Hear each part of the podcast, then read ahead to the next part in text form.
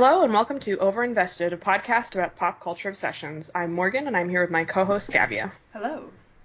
And this week we're going to be talking about the new DC film Suicide Squad, which we both saw in the past couple of days and uh, did not have a very positive response to, which I think is pretty much in line with most of the film critics of the world. But this movie is a really fascinating example of sort of uh, film that had a lot of hype leading up to it and a lot of reporting on the production process, and then came out and seemed to kind of be a mess.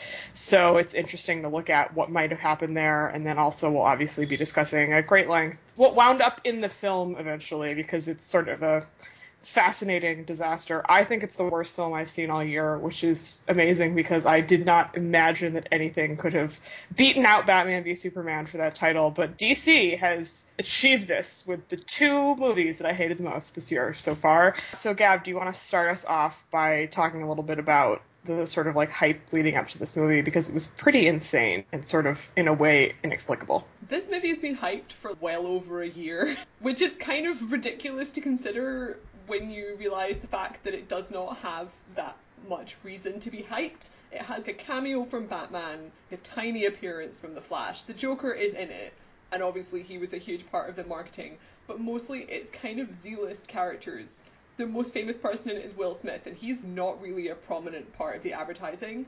There's been quite a lot of stuff about sort of internet discussion metrics, like what is the most discussed film on social media, and obviously that kind of thing is not always entirely reliable, but Suicide Squad comes up top every time. It's above Star Wars, Harry Potter, Star Trek, all of the Marvel movies, well above Batman v Superman. When they aired the trailer at uh, Comic Con, it was more popular than Batman v Superman. And in my experience, when you write any kind of news story about Suicide Squad, it is incredibly popular and everyone shares on Facebook. And I mean, this film is not really to my taste. When I saw the trailer, I was like, I'm not gonna like this. But nothing prepared me for how bad it was actually going to be, right? I thought it was going to be something that I didn't enjoy because I don't really want to see an edgy, dark action film about bad people being like, haha, I'm so edgy, right? Which is kind of what it seems like it was going to be, and that's the reason why people were into it. They wanted something that was the opposite of being a wholesome Marvel film but wasn't really depressing like Batman v Superman. They thought it was going to be fun and it was going to have like cool, sexy Harley Quinn and it's going to be really rebellious. And it, oh my god, no it literally did not live up to any aspect of anything apart from the presence of Harley Quinn. She was there. yes, she was on screen. She was in the movie. And they even which... failed at really basic stuff, right? Because the one of the things that made the film stand out before it came out was there's a lot of kind of neon stuff going on, and the costumes are a lot more brightly colored and fun than you generally see in more serious superhero films. And I was actually quite into the neon stuff. I found it refreshing. It was sort of tacky and looked like Hot Topic from 2005, but I was like, this is interesting. It's a cool look to go for. And also, the trailers had really, really big musical cues. They used a lot of really noticeable songs, and the soundtrack was really hyped. There's a bunch of new music for this. There's also tons of classic songs, kind of like Guardians of the Galaxy. They were clearly going for that sort of thing. And I am such a sucker for musical cues, right? I was watching Star Trek Beyond last week, like, yeah, Beastie Boys, this is amazing, even though it's like so fucking dumb. But I was loving it. This film is like the only movie I've ever seen where I did not give a shit about the musical cues because there were so many of them. They didn't feel like they had any impact. It, they had like Eminem. What are you? Oh. I also I will fall for that shit anytime, right? I don't particularly like Guardians of the Galaxy, but the music stuff in that, I was like, great. It's amazing. The Guardians of the Galaxy soundtrack deserves to be as popular as it is, right? right. And this film, there were so many of them that it was like they were layered on top of each other. And I was just like, no. The first half of this movie is basically just a montage of introductions to all of the different characters in this film, of which there are many. And they use a different music cue to introduce every single one of them, as though this is like a shorthand to explain the characters to it all of not. us. That's not enough. It doesn't work. This is like disorienting because there are so many songs in such a short period of time this film clearly is kind of trying to rip off the Avengers and then also Guardians of the Galaxy. The music stuff, the fact they were at least sort of advertising the neon thing, like Guardians of the Galaxy is definitely um, Marvel's most sort of visually striking movie, right? Like it's different looking, it's really brightly colored, but then it doesn't work in this movie. Like they didn't actually do that. The musical cues don't work. The sort of like team getting together thing, which I don't think actually works that well in the Guardians of the Galaxy, is well, even worse here. I found so the team thing. I found that like every aspect of this film was so close to the Avengers in a really entertaining way to me because a lot of the people who have really been rooting for this film are people who buy into the whole manufactured DC Marvel rivalry. And a lot of that is to do with like, oh, you know, these just really boring formulaic Avengers movies. This film was like someone watched the Avengers and without ever having Googled how to write a screenplay or make a film, they decided to make a really bad copy, but without any kind of authentic emotions. So, the, literally, as like Morgan said, literally the first half of the film is introducing all of these characters one by one, and immediately you have the problem of there not being any reason for most of them to be there, right? Because in the Avengers, each person in the team has a role. They have some kind of skill that is explicitly useful and they can't do without, and they have a role in the narrative in this film, the whole point is that Viola Davis's character, who we'll get to in a minute, she was great. Um, Amanda Waller is this intimidating government agent who needs to recruit a bunch of superhumans to fight superhuman threats in case there's a quote unquote terrorist Superman. Which, fine. I find that an acceptable idea because the Batman v Superman universe is really dark. Fine. But then they proceed to select eight or nine people, most of whom do not have useful skills or superpowers. So Harley Quinn, right, she doesn't have any superpowers. She's just someone who's really unbalanced and traumatized and likes to wear sexy outfits and can use a handgun fairly well. So she has good hand-to-hand combat skills for a regular person. Um, there's Captain Boomerang who has boomerangs. There's Slipknot who gets killed after about 10 seconds, but his power is that he's good at climbing ropes.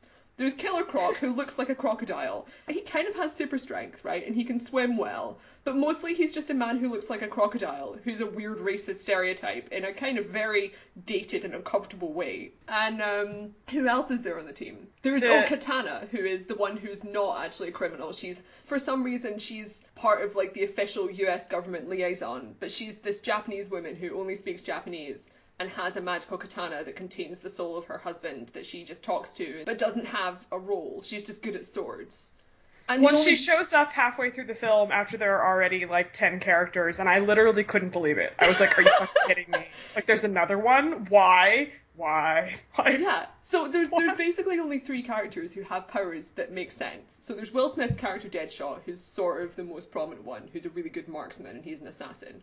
There's El Diablo, who is a former gangster and he burned his family to death with his fire powers and we're supposed to be like he's really you know emotionally engaging because he doesn't want to use his powers anymore and it's like he murdered his family for no reason. He just had like a temper tantrum and killed everyone and then killed a whole bunch of people in jail.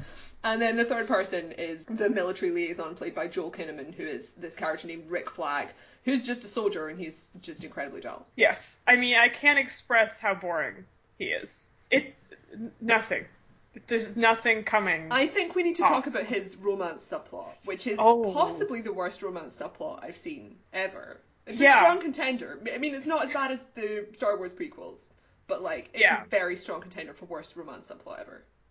Well, this ties into the villain plot, which I think may be the worst villain plot I've ever seen in a superhero movie. And that is really and difficult because superhero movies do not have a good trend for I know, I know. I have to really, I have to really analyze this, but it's certainly a top contender again.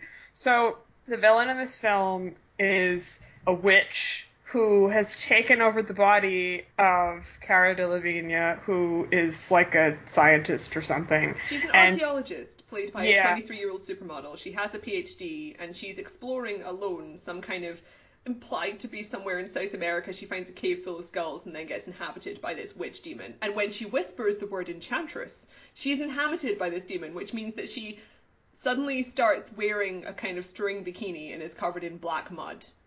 Yes, it's really quite something. And her goal is to destroy humanity because of reasons. It, and I'm not even sure that's what it is, right? It's she want her goal I mean, is unclear. Her goal is definitely that she's bad. Yes. And she yes. resurrects her brother, who's like another kind of witch god. Yeah. And Amanda Waller, Viola Davis, decides that Rick Flag should get romantically involved with this woman to help control her. Right. She's very pleased with herself about this. But it doesn't. Well, first of all, all she does is she just puts these two people in a room together. And then, of course, obviously. And then they fall in uh, love. So the character who's sort of the academic person who we feel quite bad for, Cara Delevingne's human character, basically she's just there to be really upset all the time because she's possessed. And then Rick Flag falls in love with her, I guess, because she's vulnerable and wants to protect her. But it's really unclear who Amanda Waller is trying to manipulate in this scenario. Because if he's really emotionally attached to this woman, then it makes it harder for him to control her. Right. So it makes him weaker. And there's no reason to use any kind of emotional manipulation on the woman because the whole point is that Amanda Waller has the physical heart of the demon, which she can sort of stab with voodoo pins, and that means that she can control it, and she keeps it in a locked box, kind of like the coordinates to a nuke. And the reason why the Enchantress becomes the villain is that she escapes the whole heart situation with her resurrected brother and is like, I'm going to do what everyone does in this type of film and create a portal thing, which is not explained. It's unclear whether it's a portal to another dimension or if it just kind of visually looks like that. It's very obviously the thing you get in a city in an action movie or a superhero movie that you have to shut it down. But like they don't explain it beyond that, and it's not clear why it's a threat, really. Right. Like she basically just stands in all this glowing light and belly dances for most of the film. For like an hour, yeah. Yeah, and then no one explains why any of this is happening. Yeah, so it's like a really weak version of the Avengers thing where they have a portal where oh yeah, oh, they also have the drone soldier thing, right? Because like the whole thing in a lot of these films is it's easier to have drone soldiers because then you don't have to consider the moral qualms of murdering a whole bunch of enemies, which is weird because yeah. Suicide Squad is extremely violent for a PG-13 movie and they kill loads of people anyway. But um, the villain's thing is that she mind controls people. She basically sort of turns them into a drone their face starts to look like Frog Spawn and they, she just controls them. But that means that every person that the good guys are shooting is just like a random civilian that they are killing. Right. Which never gets discussed. No. Okay, sure. That's fine. What? So, there are some structural issues with this film. The whole structure. First of all, don't don't have like 45 minutes of your movie be dedicated to introducing the characters by having someone describe in a voiceover who they are, with like trading card stats on the screen explaining what their powers are. Then they have like a little scene where maybe you get some emotional involvement, but most of the time not. And then they all go together in a team, and it's like, okay, you're a team now. And then obviously they don't like each other because they're all villains and then about three quarters of the way through, they suddenly arbitrarily decide that they're all family and they love each other and they'll do anything to save each other. And it's like there's no reason why they would have bonded. They've known each other for six hours and they've not been through anything. Right. So okay. And the only people in this movie who have any personality at all are Viola Davis, who's actually playing a like moderately interesting character because she's kind of amoral and like the fact that she's a woman makes that like moderately interesting, which is depressing but like true. And also Viola Davis could do anything with anything, and like it would be interesting. So like fine. I think if um, you're a DC Comics fan, then Amanda Waller is really the only character that gets treated with respect and authenticity yeah. from the way she is in the comics. Yeah. Um, Will Smith is like doing his Will Smith thing he's such a movie star that like it's fine. I am 100% sure that he rewrote most of his lines because whenever yes. he keeps saying stuff and I'm like that is Will Smith dialogue. He has just rewritten it. You said that to me before I saw the movie and then I was thinking about that as I was watching and I was like, "Yep, yeah, she's right. Absolutely for sure." It was the the scene where he's like so they basically like go to visit all of them in prison to negotiate them getting out at least for a period of time to help deal with this problem, or not even deal with this problem, like to potentially deal with future problems. Uh, and he shows off his marksmanship, and then is negotiating for what he wants to get let out. So like his motivation is that he really loves his daughter and he's going on and on and it's very funny and then like makes some joke about white people and i was like there's literally no way that like will smith didn't come up with that. It's not possible. Like that's how that got in this movie. So like two of them and then margot robbie who plays harley quinn is like the i mean that is a whole clusterfuck that we're going to talk about in just a minute but there's another structural thing that i want to get to beforehand which is that basically the whole thing they're trying to do is get to the top of this like skyscraper in this city that's being destroyed kind of not really yeah, by it's unclear because thing. you really don't see you don't see any civilian um, evacuation, really. And the whole thing is it's framed in a way that makes you think that it's going to be an action movie like The Raid, where the team is sent into this particular part of the city and then they have to go up this skyscraper to rescue an unidentified individual. But then there's like no kind of satisfying action sequences or whatever. They just go up the building. Well, they just are like shoot people a lot. Yeah. And it's like very dark and you can't really tell what's going on. And then they go up the skyscraper and find out, again, like spoilers, I guess, that it's actually Amanda Waller up there. And then they've been gone through all this to save her, and then she goes up on the roof and is like, "I'm just calling my helicopter. The next one will come for you." And I was like, "But I hadn't even considered why? that. She could have just gone to the helicopter." Right. I was like, "Why did they need to do this? What's the point of?" And also, like, there's nothing that they've done that couldn't just be done by a team of military people, right? right? Which is especially ridiculous because the Suicide Squad is kind of First of all, they have their military leader who's like their minder, which is Joel Kinnaman's character, Rick Flag. But they're also accompanied by a team of Navy SEALs. And it's what? like, why not just have them do this job, which doesn't appear to be super difficult? And also, most of these people don't have powers. And Harley Quinn is just armed with a pistol and, and is wearing six inch heels. Yes. And I realize this is kind of picking apart a film that's it's it's a cartoonish film, but there's like a level of suspension of disbelief which I can accept in any film of this type. And this movie careened over that cliff within the first 10 seconds. Yes. But also, if literally the entire object of the movie is we have to go save this person, and then you get to her and she's like, Peace, I'm out of my helicopter, that's a problem because that means the entire. I mean, literally, they spend like 45 minutes. Yeah. On that. And also, but it's, it's like a double whammy because also there's no reason to be recruiting these people because most of them don't have powers that are any use against a terrorist Superman. Right. Or indeed the actual villain, because when you get to the final scene where they have to confront the Enchantress, obviously she has loads of really impressive powers. She she can sort of do the mind control thing where she can make people envision their greatest desire. She can turn them into drones if she touches them. She can do this weird levitating thing where she's making the portal out of flying garbage or something. Um, and also she can teleport, right? She can go anywhere and vanish. And their plan is that they're just going to let off some C4 explosives underneath her general vicinity and blow her up. And also, Which doesn't work. They mostly have just hand to hand physical combat skills. None of them have anything beyond that. And so she could just teleport anywhere and escape them. But they completely arbitrarily engineer this situation in the film where somehow they're able to defeat her, but it doesn't make any sense. Well, that scene is mostly shrouded in fog. It is. They do so... shoot, they shoot the whole thing through fog. None of it makes any sense at all.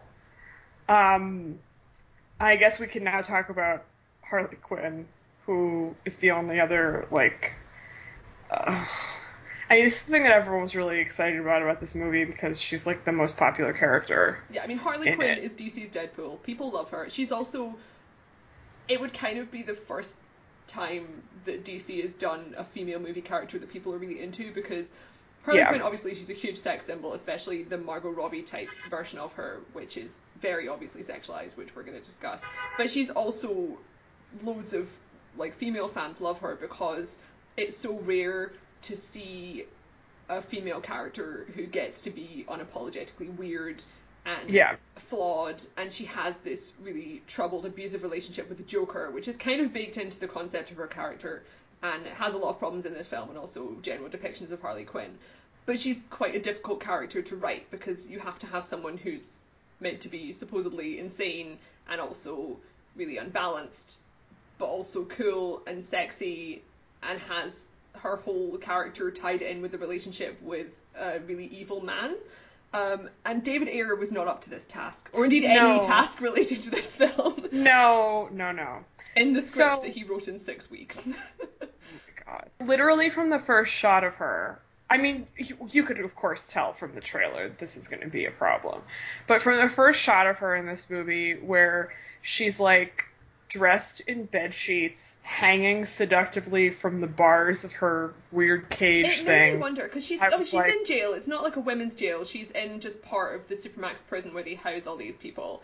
And she's in like a special Hannibal Lecter room. Yeah. Uh, for no real reason, because like there was no reason to really think that she is particularly likely to escape unless she seduces people. But literally from that point, I was like, oh no, this is going to be really bad. and it was. So I don't read comics, as I've said a number of times on this podcast, but I am familiar with this character and the sort of backstory. Um, but the depiction of the relationship with the, the Joker, which, oh my god, Jared Leto in this movie, what to say, um, is so uninterrogated and just gross, like just totally disgusting.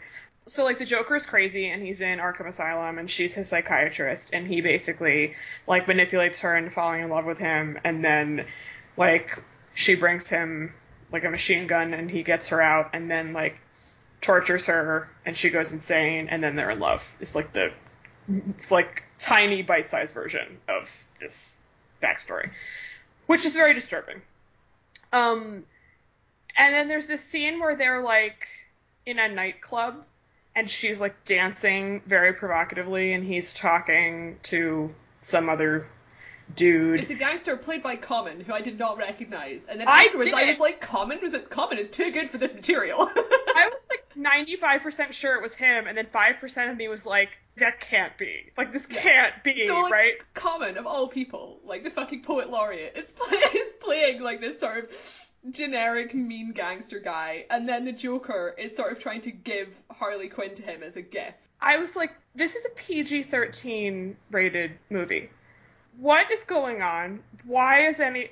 No, no, no. I, I found all of that unacceptable based on the context in which the film is being shown, period. But if they had then later on sort of been like, actually, this is super fucked up, right? Yeah. And she's because the behavior that Harley Quinn has in this film, right, is that she is she's choosing the clothes that she wears, um, and that she's choosing the behavior she has, which is really sexualized and really kind of infantilized at the same time, and she's also really violent. And it's like the kind of the rationale behind this is that she's an abuse survivor and she's really fucked up and she's used to using her sexuality to get where she wants.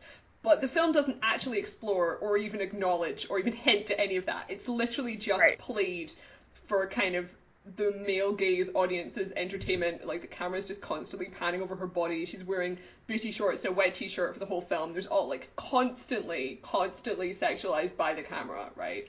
to an extreme degree. I mean, and then there was like something on uh, Twitter I saw the other day that like there had been a bunch of sort of paparazzi shots of them filming this that like showed her costume, and then like a, a shot from I don't know if it was a recent trailer or what that they had like made the booty shorts slash really underwear like even shorter in the final product than they had been on set and I was like great that's fantastic like wonderful wonderful I'm not surprised at all But the thing But- is, right, Margot Robbie is so good.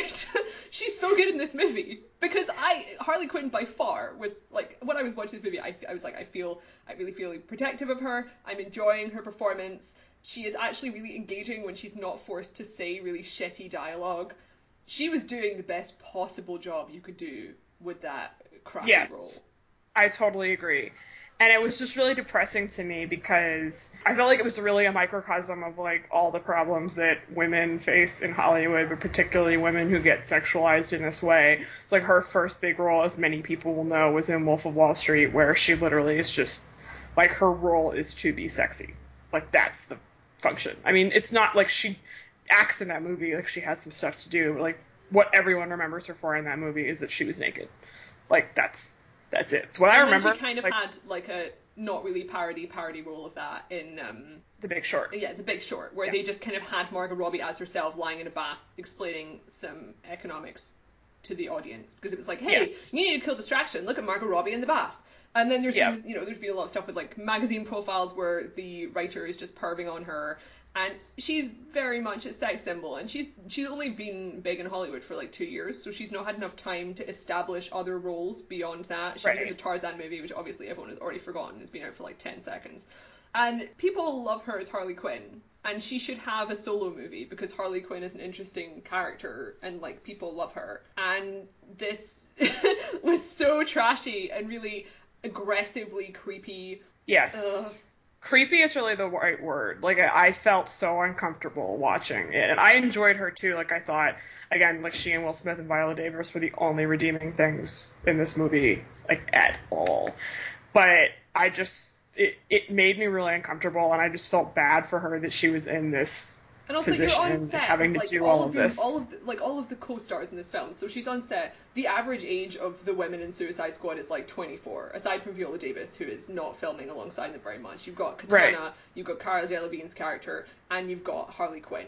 They're all like in their early 20s, and then you've got all of these action hero guys who are aged 30 to 40 wearing heavy body armor and carrying guns and you've got to go to work every day and wear booty shorts and stiletto heels and be sprayed down by fake rain by David Ayer for like months.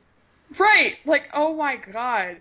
And I mean, the last sort of bigger thing that she did in the sense that it actually got some attention. I mean, Tarzan was huge budget, but again, like no one saw that and it's already been forgotten. Was uh, the film Focus with Will Smith, which didn't wasn't like a huge like boffo box office hit, but it did pretty well. And like Will Smith is too old to be romantically paired with Margot Well, Robbie. this he had kind of a Like- parental relationship with her, right? Exactly. And I had totally forgotten. Like, I'd even read stuff referencing the two of them being in that film together, like, days before seeing this, and had completely forgotten it until around three quarters of the way through the movie. And then I was like, oh, right. They were in that movie. That's so gross. Because there is this kind of, like, parental thing, and the dynamic is the only one that remotely feels human at all. And that's really not, like, that's a testament to how bad the film is because there's really not a lot happening. It's just that it's like the bare bones of a human. I mean, the characters that they try to humanize in this film are Will Smith, uh, Harley Quinn, and El Diablo, which is hilarious because it's once again he set his family on fire because he felt angry. It's just exhausting the whole thing. And then again, like Cara Delevingne is like in a strings of whatever, basically naked. Why must we endure this? Like I know, I know the answer, but it's just exhausting to watch. I mean, I feel like this film could easily just be shown in college classes, right?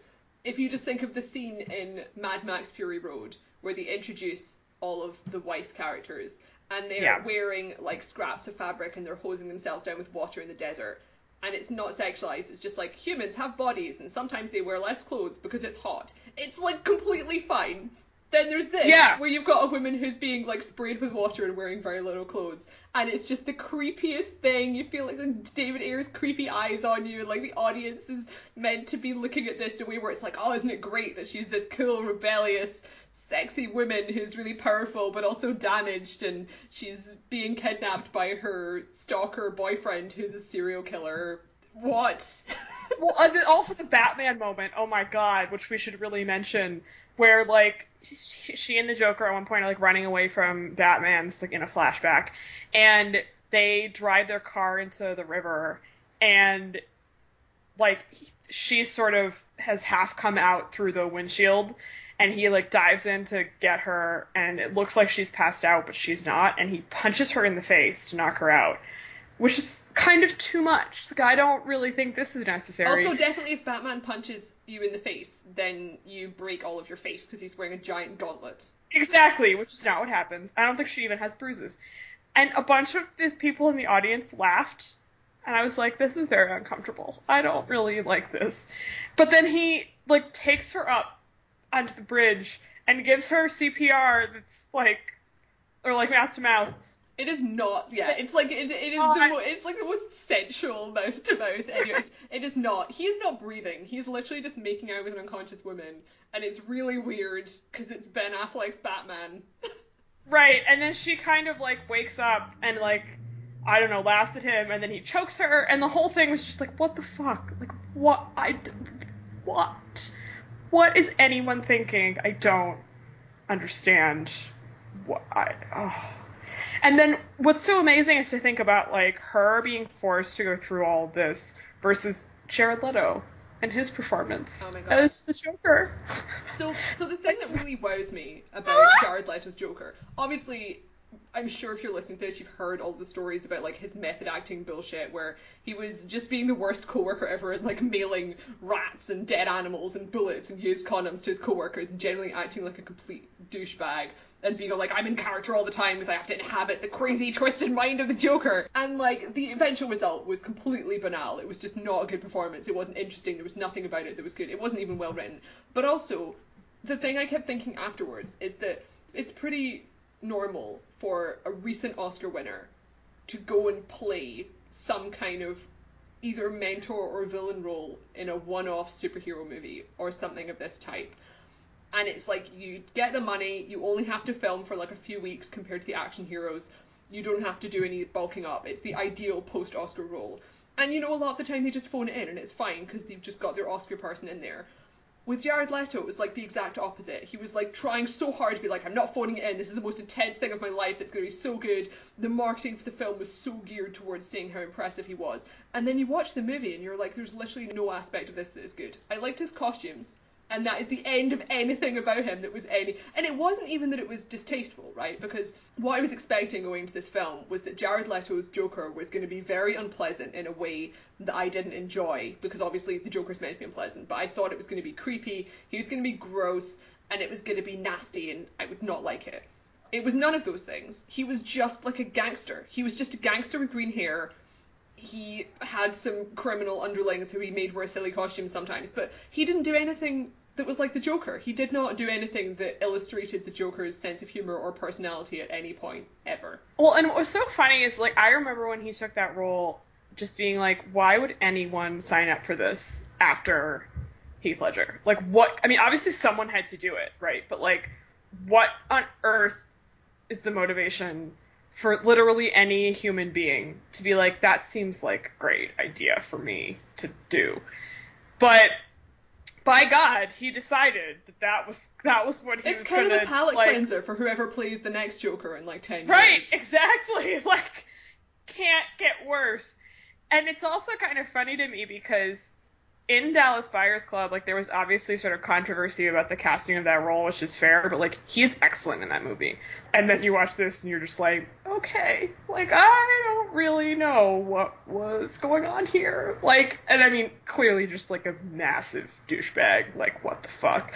I mean, and it, was it honestly it's just kind of like when you go like- to a convention and there's someone who's cosplaying in character, sort of that level of acting, because he wasn't doing anything apart from sort of, you know, he was standing really close to people and doing scary facial expressions and doing a bit of a silly voice. Yeah. And then the rest of his Joker stuff was just the costume. And then occasionally you'd see him in a scenario like he was in his hotel room where they'd really painstakingly arranged like a thousand knives in a circle around him. It's like, who did the knife arranging? Was it the Joker? Was it his personal assistant? Why, how did you do this? oh my god. And apparently they also cut They did. They cut like a good 10 it's minutes of Joker stuff, which makes me very curious because it's pretty clear they cut quite a lot of material from this film because it's so disjointed. But even with that material in, it still wouldn't make sense, I don't think. Kind of like Batman v Superman. But if they cut the Joker stuff, how bad must that have been? Because people Right. come to the movies for the Joker. They are expecting the Joker. People have been Right. complaining that he's not in it enough. So it's like, how bad were those scenes if they had to be removed, Warner Brothers? I, I would love to know. But yeah, that kind of gets back to what we were referring to right at the beginning about the production, post production, whatever might have happened. There was an article in the Hollywood Reporter that we'll link to about what was going on with this film. So I think David Ayer, the writer director, wrote this in six weeks, I believe, because he had to, not because he had a fit of inspiration and wrote it that fast. Like that was his deadline. And then the first trailer they put out, as everyone will recall, was full of jokes, and that's not the tone of the movie at all. And it was being received really well, particularly then after Batman v Superman got so panned, partially because it was so dark. So then I think they had to do a bunch of reshoots to try to make it funnier.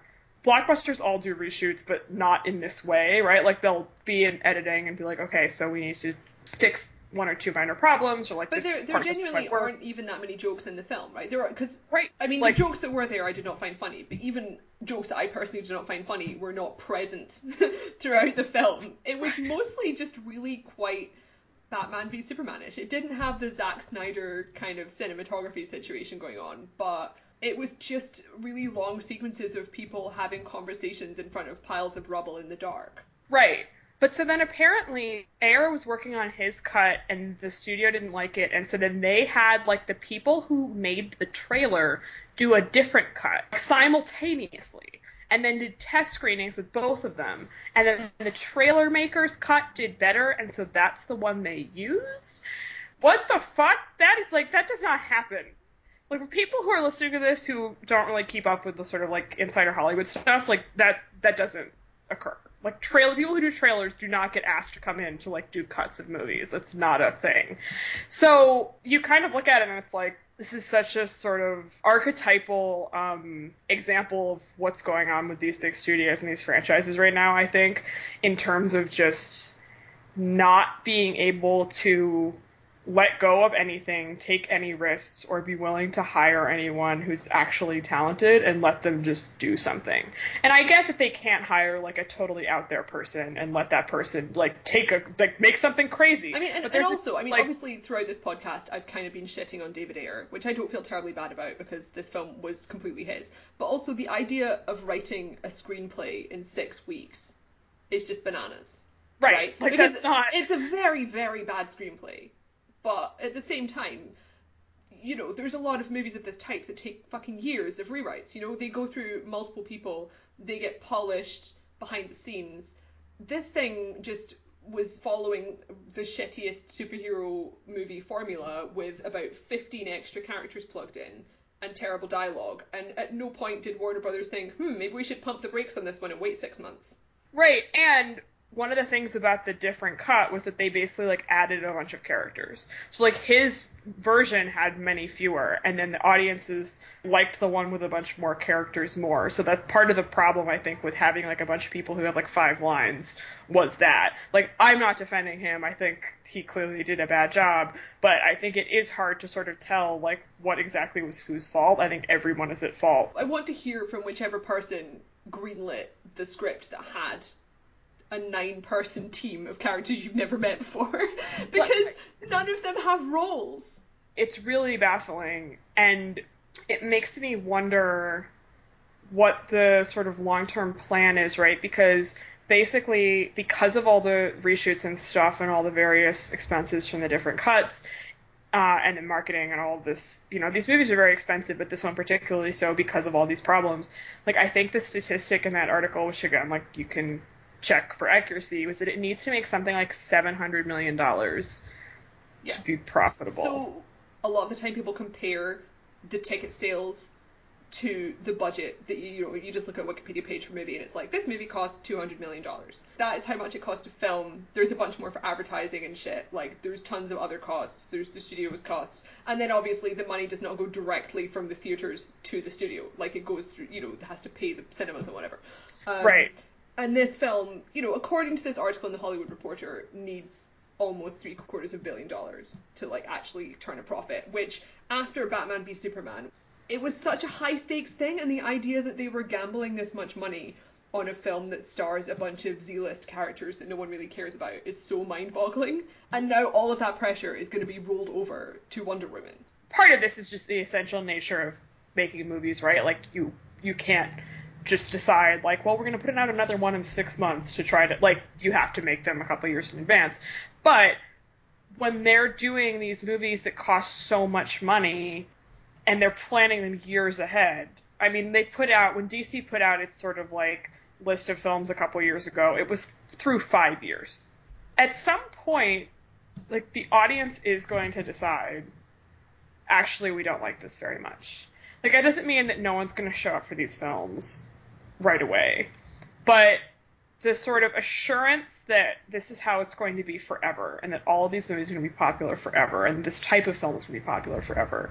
Like that's not actually how it works. And something like this, again, going to have a huge box office the first weekend, but people don't like things that are completely shitty all the time.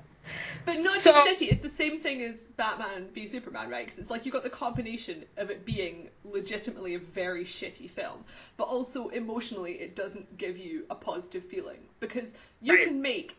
I mean, I'm not saying the Fast and Furious movies are bad because all of them are masterpieces. But if you make a really bad Fast and Furious movie, it's not going to give you the same nasty feeling as watching Batman Right. v Superman because it's just a film about friends, and in the end, you've had a cheerful time at the cinema watching a bunch of friends crash cars. Whereas with this, they've tried arbitrarily in like the final acts of the film to try and engage some emotional attachment between the characters, but it doesn't function. Like it doesn't actually work. And for most of the film, it's just unpleasant people being assholes. and not in a funny way like Deadpool, right? Because the whole concept of Deadpool is that it's an R-rated movie with a funny asshole in the lead role, which this was Right. not.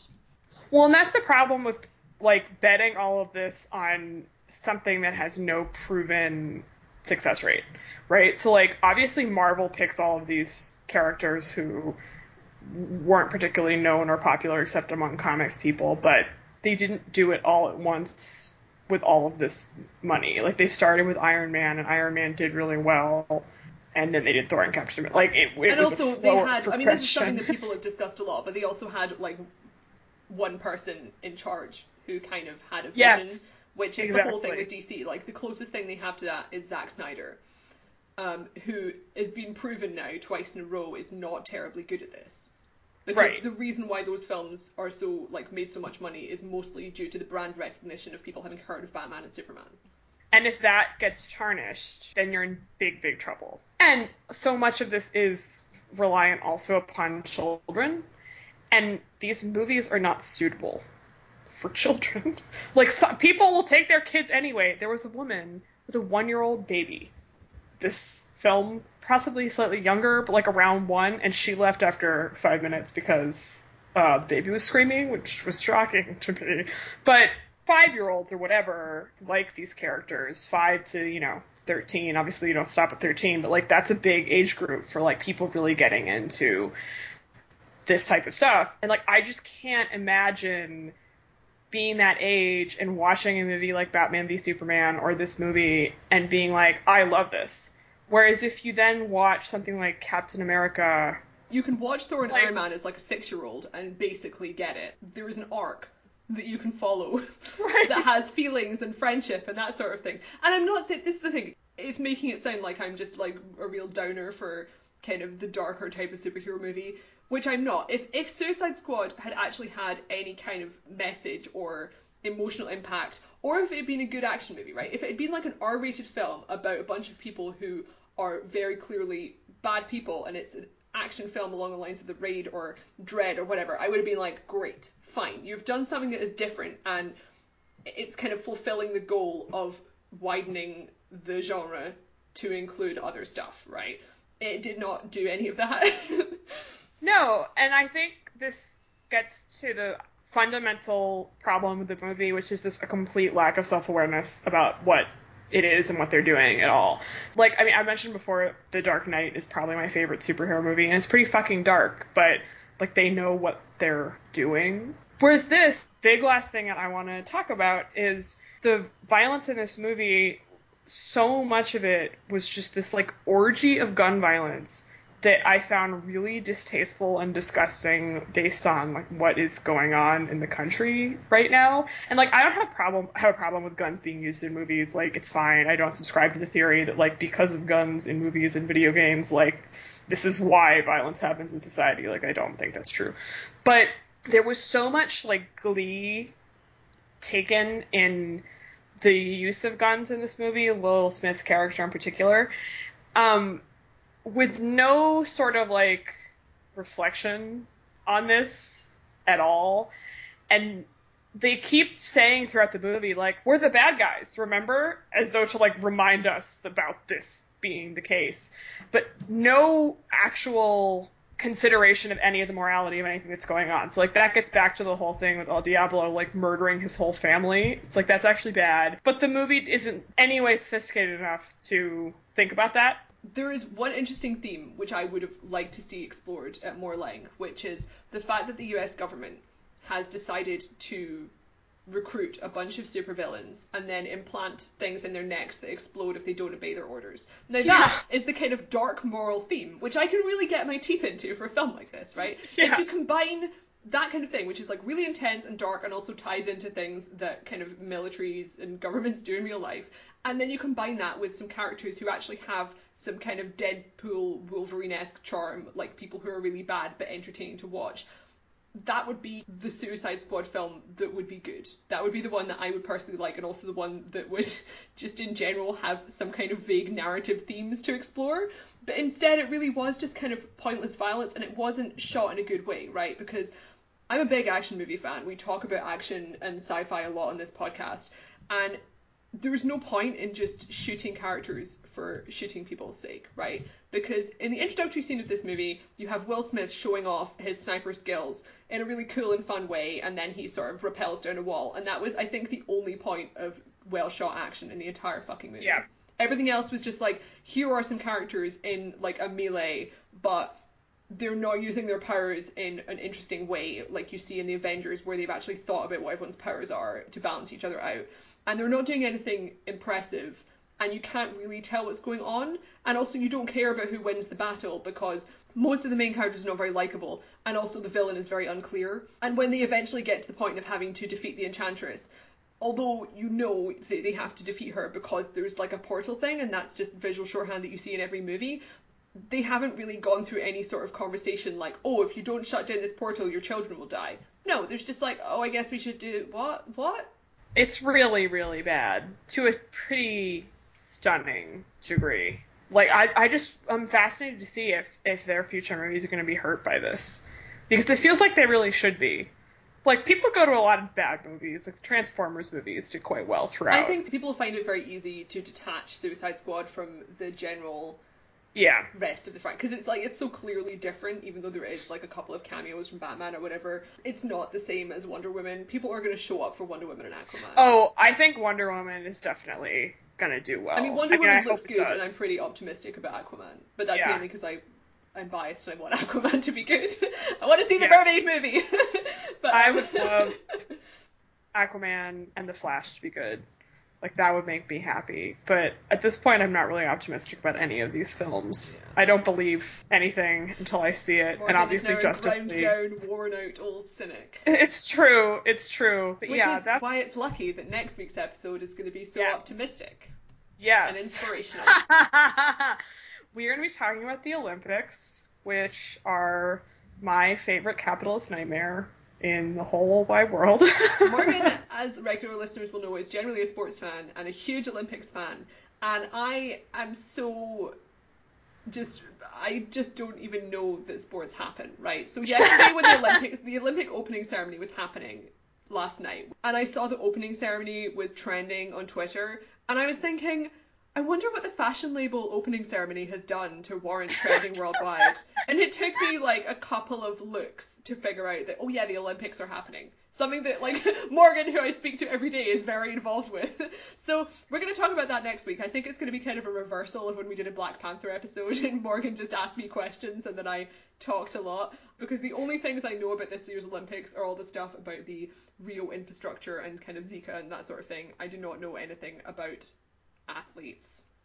yeah, so we'll talk a little bit about both of those things next week. We'll get into the like what the fuck is happening in Rio. We'll see if anything goes down this week, and then also about Michael Phelps being a dolphin, Gabby Douglas, etc.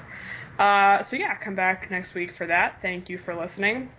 As always, if you enjoyed this episode, we would really appreciate uh, you leaving a rating or review on iTunes or whatever podcast service you listen on. That's how we find new listeners. And you can also find us on overinvestedpodcast.com, on Twitter at overinvestedpod, and on overinvestedpodcast.tumblr.com. Bye.